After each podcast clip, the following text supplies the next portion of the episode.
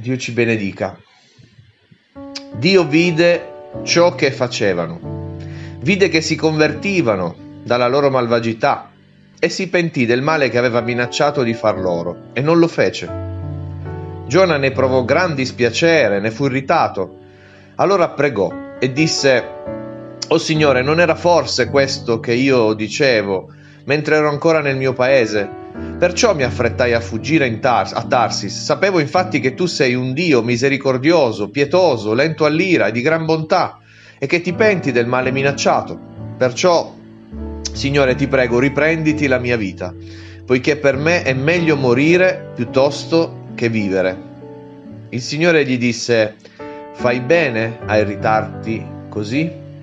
Fin qui la lettura della parola di Dio in un libro molto conosciuto, una storia che conosciamo a memoria probabilmente dalla, da quando la studiamo dai, alle scuole domenicali da bambini, è la storia di un, uh, un grande mandato dato a un servo del Signore eh, nei confronti di una popolazione straniera, i Niniviti, questa città del passato particolarmente potente ma anche particolarmente lontana da Dio, all'interno del quale vivevano uomini e donne molto violenti, donne, uomini e donne che vivevano nel peccato e vediamo che il Signore interviene. E questa mattina vorrei insieme a voi riflettere sul fatto che il Signore interviene, agisce, lavora su due fronti diversi e lo fa ancora oggi. Non è soltanto una questione di Ninive di migliaia di anni fa,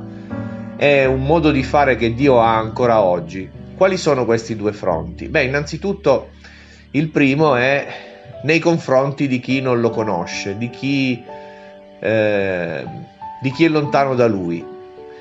Inizio, l'inizio di questo libro è un inizio che può sembrare forte, può sembrare violento. Dio chiama un suo servitore e dice: Il male di questa città è troppo grande, va contro di essa e proclama mia, il mio giudizio. Apparentemente sembra un inizio molto duro, molto forte da parte di Dio.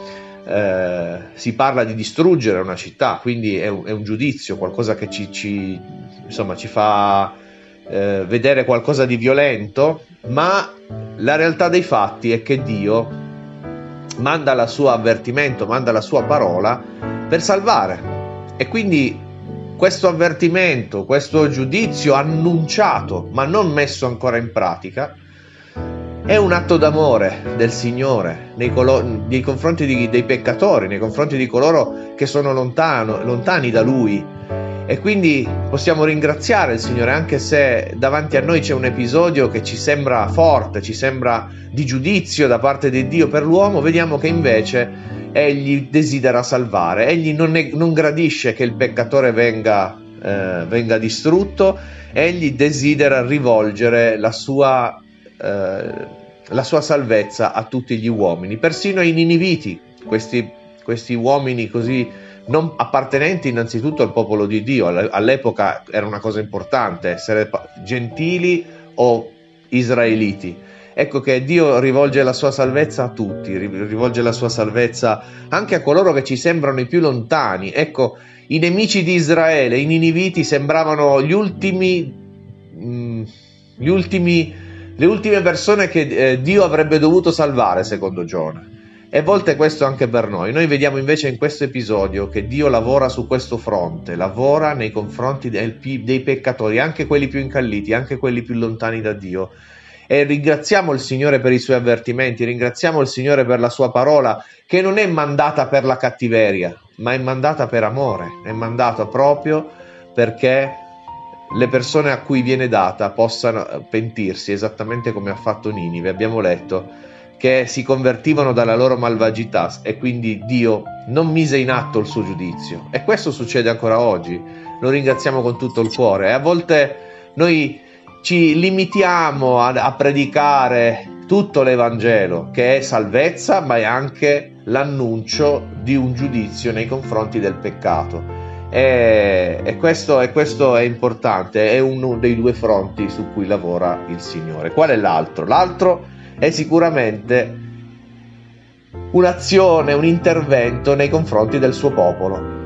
Dio lavora con il peccatore, Dio lavora con chi non appartiene al suo popolo, ma lavora anche all'interno della sua Chiesa, lavora anche con noi. Che straordinario lavoro ed intervento Dio fece nei confronti di Giona. Che grande lavoro spirituale, leggendo i quattro capitoli di questo libro, vediamo nella persona di Giona, una persona terribile. Mi viene da dire, Signore, chi si, chi si sceglie come servitore? Cattivo? rabbioso, testardo, eh, disubbidiente. Aggiungeteci tutti gli aggettivi che, che vi vengono in mente nel leggere la storia di Giona, addirittura anche nei confronti di Dio che gli parla, che cerca di calmarlo, lui è ostinato, è testa dura. Ecco, il Signore lavora anche nei suoi servitori e, e tutti gli aggettivi che vi ho detto vorrei applicarli alla mia vita. Quante volte noi siamo così, siamo come Giona. Come reagiamo di fronte a, alle esperienze della vita che non ci vanno a genio?